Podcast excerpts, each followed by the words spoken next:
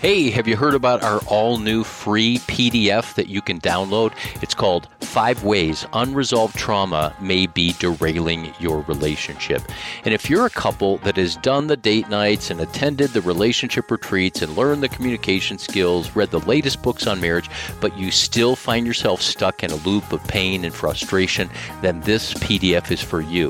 If one moment everything is fine and the next moment everything feels crazy and that is familiar, I encourage you to go to restoringthesoul.com, scroll down, fill in your email, and get the free copy of our all-new PDF, 5 Ways Unresolved Trauma May Be Derailing Your Relationship. You're going to find it very helpful. Most people feel like they read this and they wonder if we've been reading their mail. They say, this is us. It's going to be of help. Check it out now at restoringthesoul.com.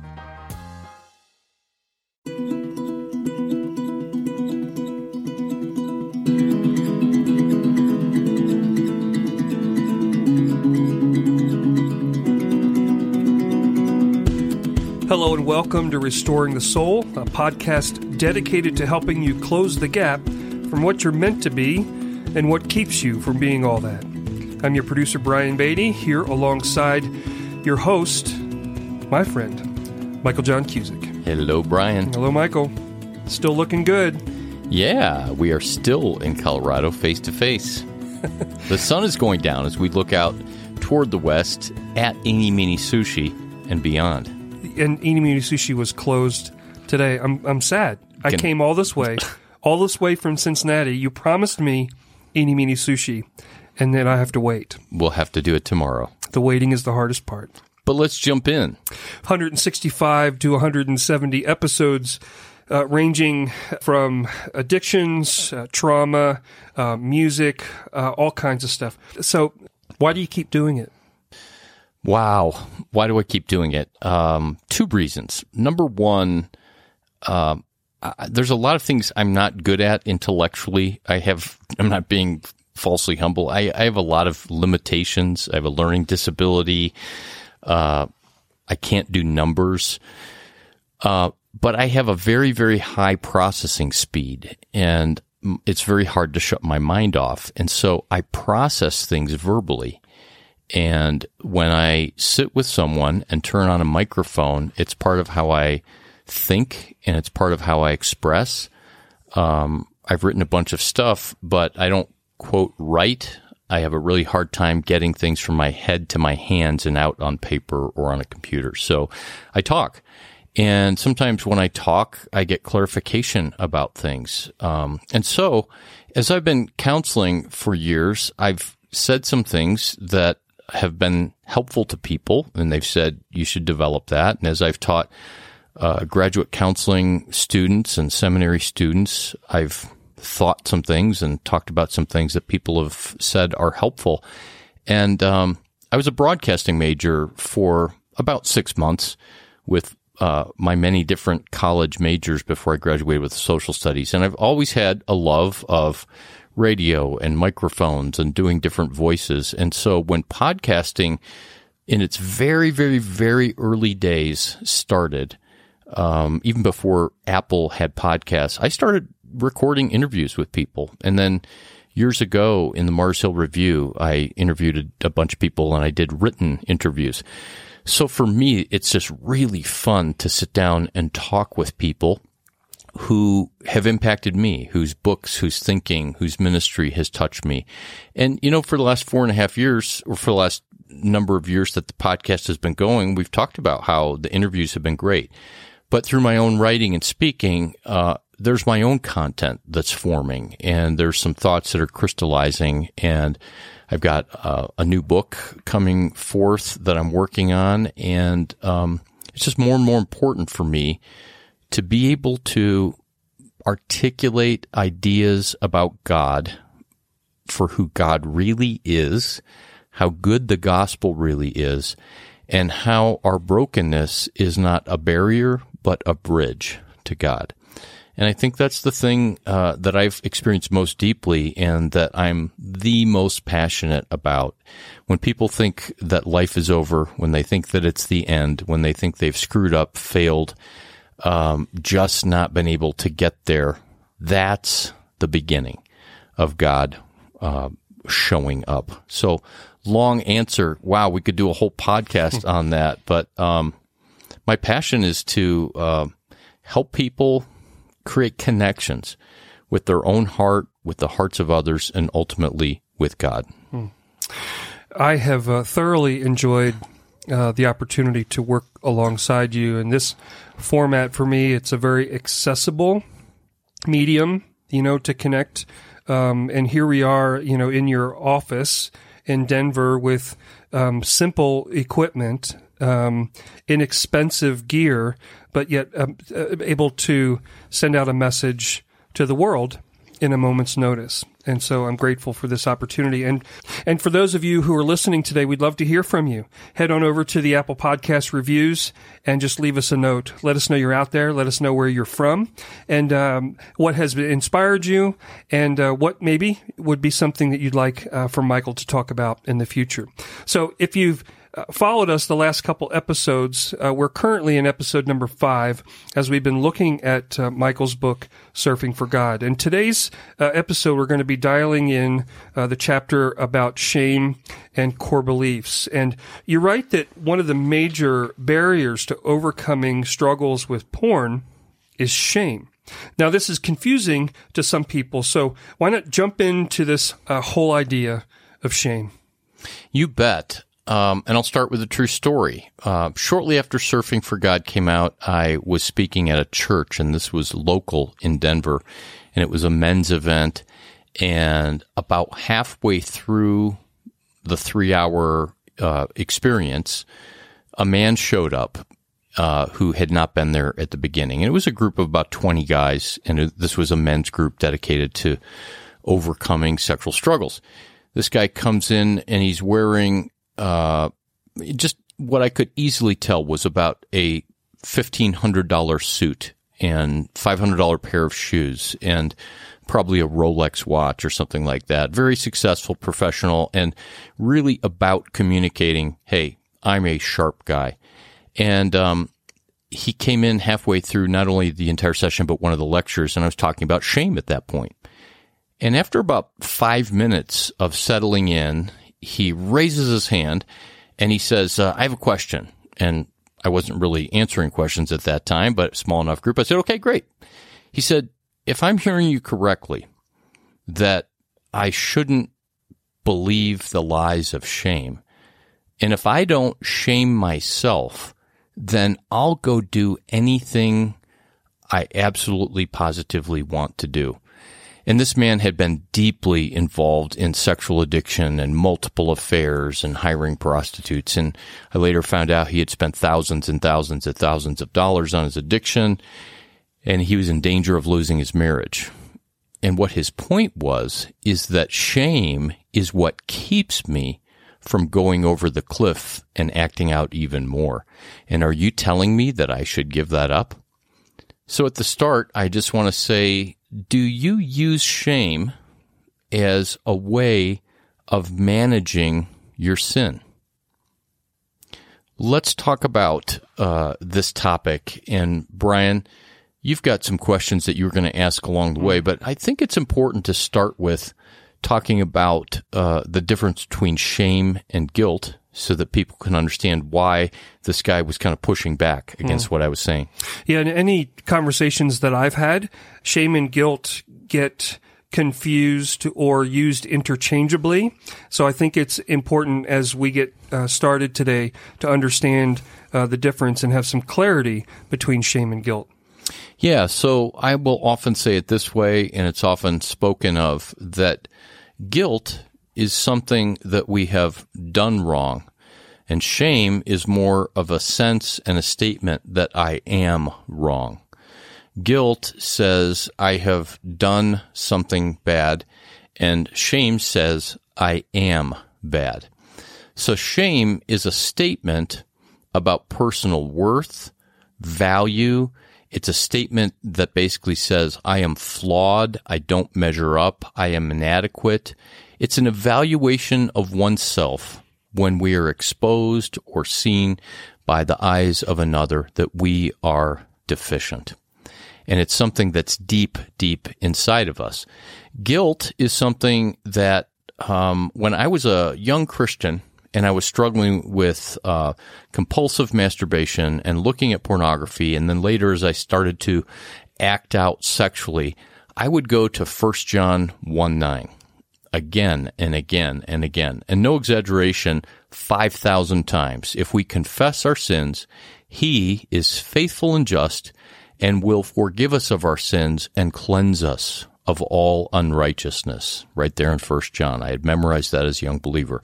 And so I would engage in sexual sin, and I would go and confess, and I would confess, and I would confess, and I would try to work up some steam of remorse and letting God know how sorry I was, and I would clench my teeth, and I would squeeze my hands together in prayer, and it was sincere, and it was real. And afterwards, for hours or days or weeks sometimes, I would feel this gnawing feeling inside, like, why have I confessed and I still don't feel forgiven? I still feel guilty. Well, the answer is I didn't understand the difference between shame and guilt.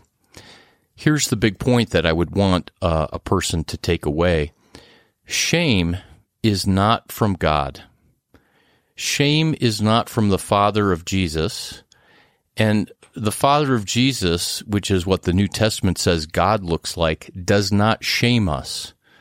When Jesus came against people who were sexual sinners, the woman caught in adultery in Luke chapter 8, where men are standing around saying, the law tells us to stone her to death. Jesus says, you without sin, cast the first stone. And so starting with the older ones, they dropped their stones and they walked away. And according to that Old Testament law, they could have been stoned. She could have been stoned. But Jesus comes along, and there's this new way of living. He's reorienting us to a new way of living. That's off this Bonhoeffer quote that I've mentioned in previous podcasts on Surfing for God. Bonhoeffer said that the pursuit of purity is not about suppressing lust, but about reorienting your life to a larger goal. And people will often say, well, what does that mean to reorient my life to a larger goal? And one of the things that it means is coming to see how we have internalized shame-based beliefs, how we have taken statements that have been put on us, we've taken statements that we have told, we've taken experiences that we've had, where we have been seen in a way that's less than, that is deficient. The person that I was working with, one of my very, very, very first counseling clients when I was first starting out, was a man who had been a childhood stutterer. And as an adult, he no longer stuttered, and he became very, very successful.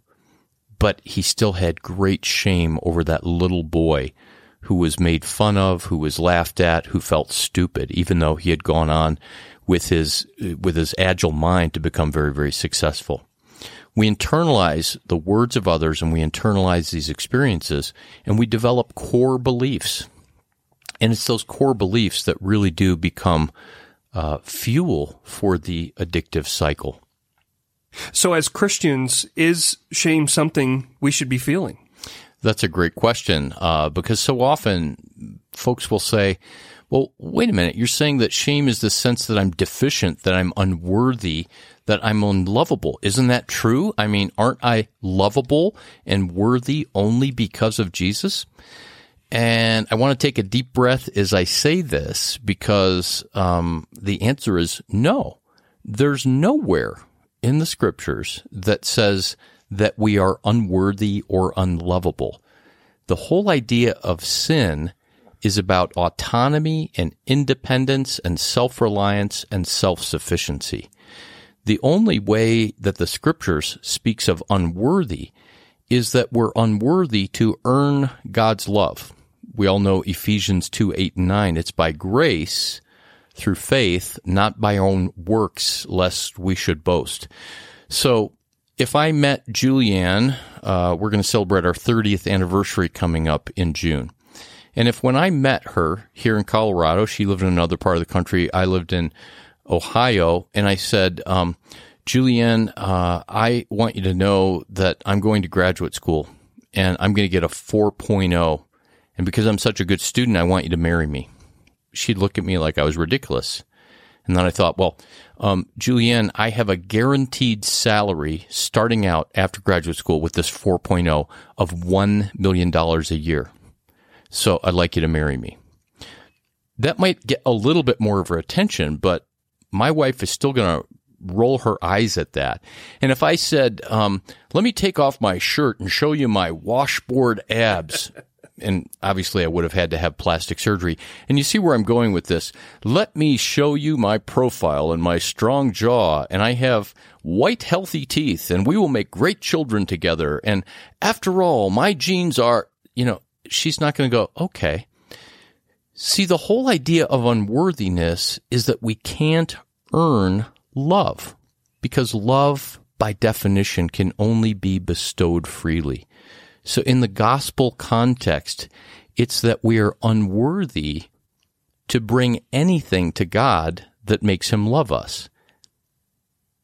It's who we are, and it's who he is, that he loves us. And so that's one of the ways where this gets all confused. But I want to read two scriptures, Brian, and one of them is perhaps, you know, second to John 3:16.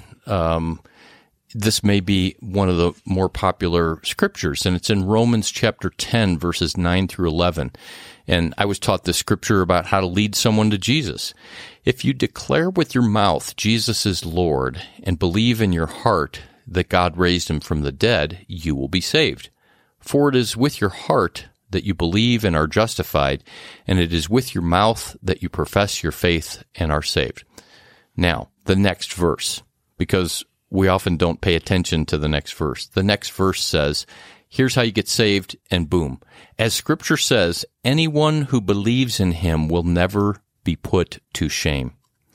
The effect of the gospel, the effect of declaring with your mouth that Jesus is Lord, the effect of believing in your heart that God raised him from the dead and being saved, is that we would no longer live with shame or be put to shame. Romans 8:1. Therefore, there is now no condemnation for those who are in Christ Jesus. In the Message, Eugene Peterson translated that verse as, the low-lying black cloud of condemnation has been lifted. And that is certainly about guilt, but it's also that any shame that we would feel, it doesn't have to be there, because God is not looking at us as if we are inadequate. Now, let me flip the coin over. There is someone who is looking at us saying, you are unworthy, you are unforgivable, you are inadequate, you are not beloved, and that is the evil one. And in Revelation 12, we have an accuser. And the accuser never says, you know what? You're really good-looking, and you have a tender, compassionate heart. The evil one is always saying, you are so dirty. You are so bad. You don't have a good heart. So, in answer to your question, no, shame is not something that God wants us to feel. In fact, Andy Comiskey, in a book he wrote many years ago, said something about shame that this quote was so powerful, I included it in Surfing for God. He said that shame is like a raincoat over the soul that repels the living water of Jesus that would establish us as his beloved. And so not only does God not want us to embrace shame and to believe shame, but it's the very thing that keeps us from his love. So good. You're listening to Restoring the Soul. I'm Brian Beatty, along with Michael John Cusick, and we're taking a look. We're in the fifth episode, diving deeper into his book, Surfing for God. And we're going to take a quick break. And Michael, think about this now. I'm going to ask you how we can overcome shame, and really appreciate the conversation that we're having today. We'll be right back with more of Restoring the Soul with Michael John Cusick. You already know we live in a pornified world, but most of us are at a loss for how to navigate this sea of temptation. It's either ceaseless striving on the one hand or giving in to brokenness on the other. But doesn't the gospel offer us another way? The truth is that our sexual struggles are not actually about sex, but about a misdirected, God-given longing for deep connection. Dig deeper in my book, Surfing for God, Discovering the Divine Desire Beneath Sexual Struggle. Welcome back to Restoring the Soul with Michael John Cusick. I'm your producer, Brian Beatty, and we are in episode number 5, talking about Michael's book, Surfing for God. And today, the topic is shame and core beliefs. Michael, how do we overcome shame? You overcome it. You just stop it. You just memorize a scripture verse, and that's simple. It's that simple. Okay. That's what I did. So that concludes this episode of Restoring the Soul.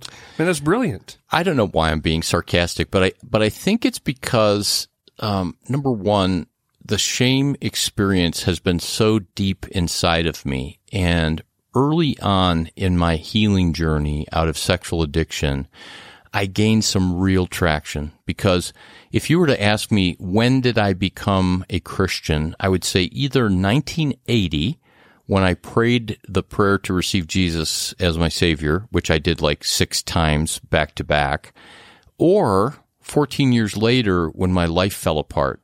And I would say the difference is in 1994, I came to know the love of God for the first time.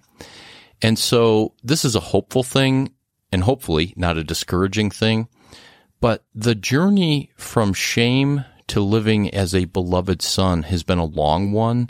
And it has involved a lot of different levels of healing of trauma and identifying lies and breaking agreements. And there are times where I can still be triggered and shame comes up. 2 weeks ago, and you and I talked about this, I was doing a podcast with somebody who is a pretty big name in the world today and written a lot of books, and I really respect this person. And the Zoom technology didn't work. And it wasn't the first, but the second time for this person who is very gracious to schedule time and be available for me, and I screwed up. And the second time, I got flooded with, my face became red, and I felt anxious on the inside, and my heart started racing, and I literally couldn't concentrate. It was like I was suddenly in a fog. And it was this flooding of shame that was there. And I was really surprised by that, because I hadn't had an experience like that in a long time, but it was my perception that in the eyes of the other, I screwed up, I was less than, that I was incompetent, that I wasn't professional, that I had nothing to say, that if I really, cared, that this wouldn't have happened. And it derailed me for a couple of hours. And then when I went home later that night and, my wife said, "Hey, how you doing?" I was like, I had a rough afternoon. I really had to battle against some stuff. And so just know that that's not a regular part of my life, but that dynamic used to be below the surface all the time, and I was getting triggered without even knowing it, that those kinds of things were happening. So you started down a path to help us overcome shame. Bring us back. Yeah, thank you. I can so easily get off the rails, and it's one of the reasons why I'm so glad that we're sitting in the same room as you flew in. How do we overcome shame? The first thing is we have to realize the effect of shame. It's more than just a thought. It's more than just this feeling that comes over us. And the feeling of shame, the physiological experience, is as bad and unpleasant and as intolerable an experience as anything else we can have. Shame is always very, very embodied. It's always physical. And so we have to realize that shame always creates distance. Back in Genesis 3, in the Garden of Eden, when their eyes were opened, the very first thing that Adam and Eve did was they covered themselves with fig leaves. I will not let you see me. I will not let you know me, because now that I know good and evil, and I wasn't supposed to know evil, now what you see will not be good.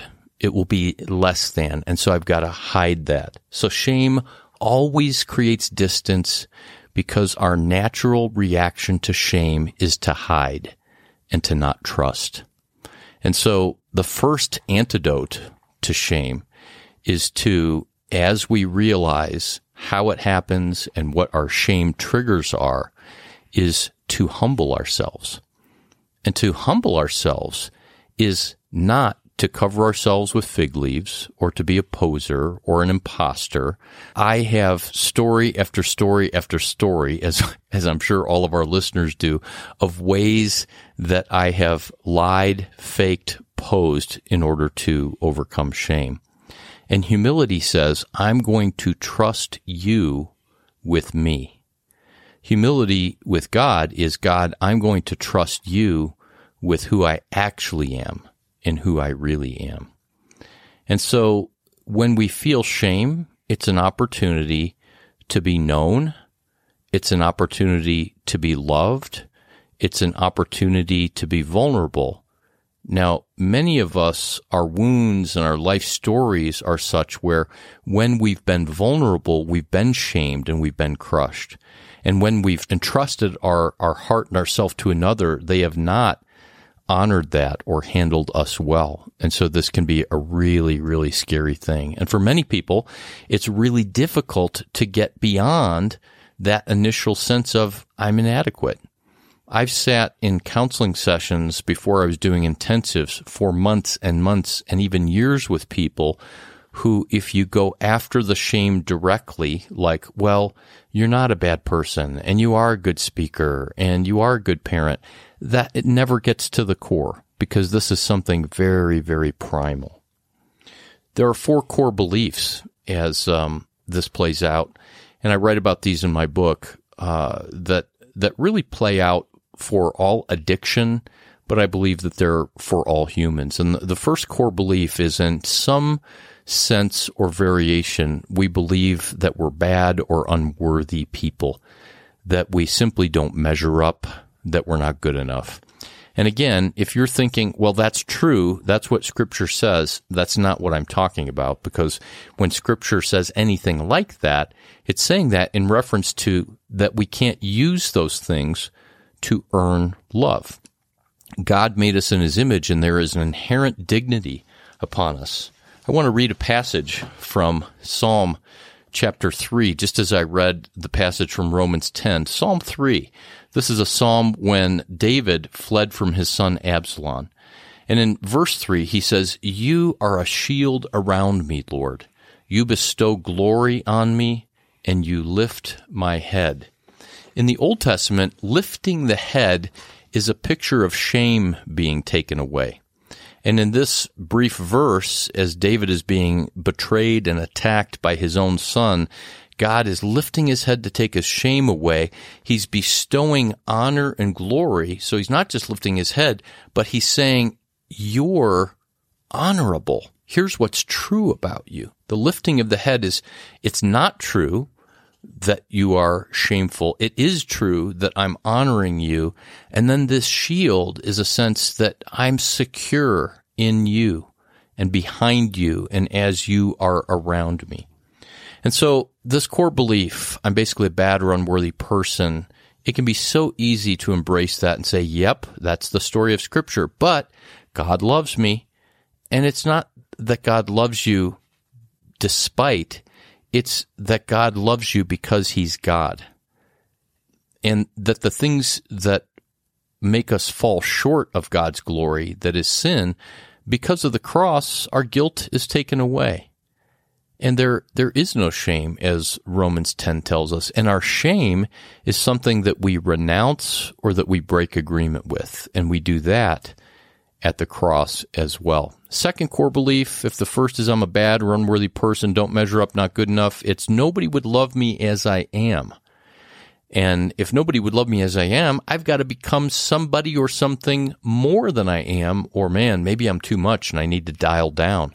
So we have to get big or we have to get small. And the problem with that core belief is that if the deepest longing of my heart is to be known and loved for who I really am as God made me, Genesis 2, Adam and Eve were naked and unashamed, if that deepest longing is to be loved for who I am, but I can't be who I am and I've got to be bigger or smaller, then I'm setting myself up for a compulsion or addiction where I've got to find something or someone, some behavior, some process to give me that sense that I am loved, that I am home, that I am okay. And this is why humility is the antidote, because if I trust you with me, then I can really be loved for who I am. If I trust God with who I am, really, then I can be loved for who I am. The third core belief that's shame-based is this idea that I can't get my needs met by depending on others. And this comes from our stories. This comes from our family of origin. And this leads us to a place of being self-sufficient, of not being able to do vulnerability, not being able to open ourselves up, and we either become avoidant and disconnected, or we become anxious and we try to control and cling to relationships in order to get our needs met. And those three core beliefs really lead to addiction, compulsion, and all kinds of dysfunctional patterns. Now, ultimately, if all of these things are pieces of how we overcome shame, Brian, there's really one core component, and that is listen to the voice of love over and over and over again.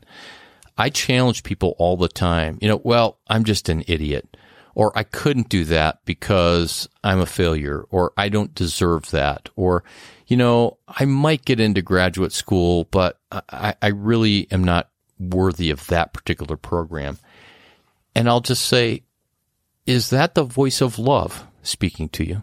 Is that the voice of the Father of Jesus? The Father who, it says in John 15, Jesus said, "Just as the Father has loved me, so have I loved you." And here's what that means. That God loves you as much as Jesus.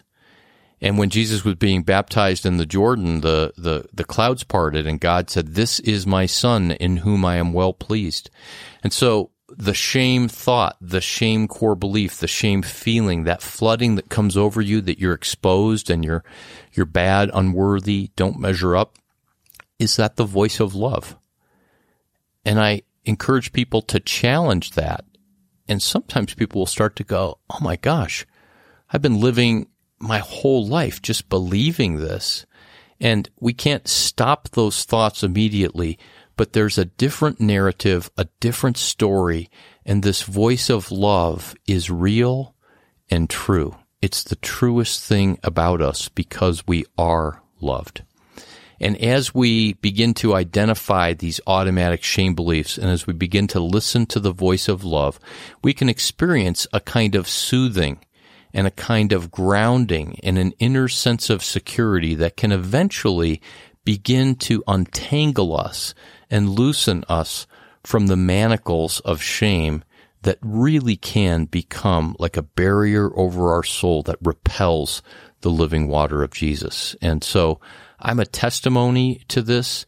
I write about it in my book. And when men or women who are struggling with sexual compulsion begin to really break free from shame, the power of the sexual temptation is incredibly diminished and people get free.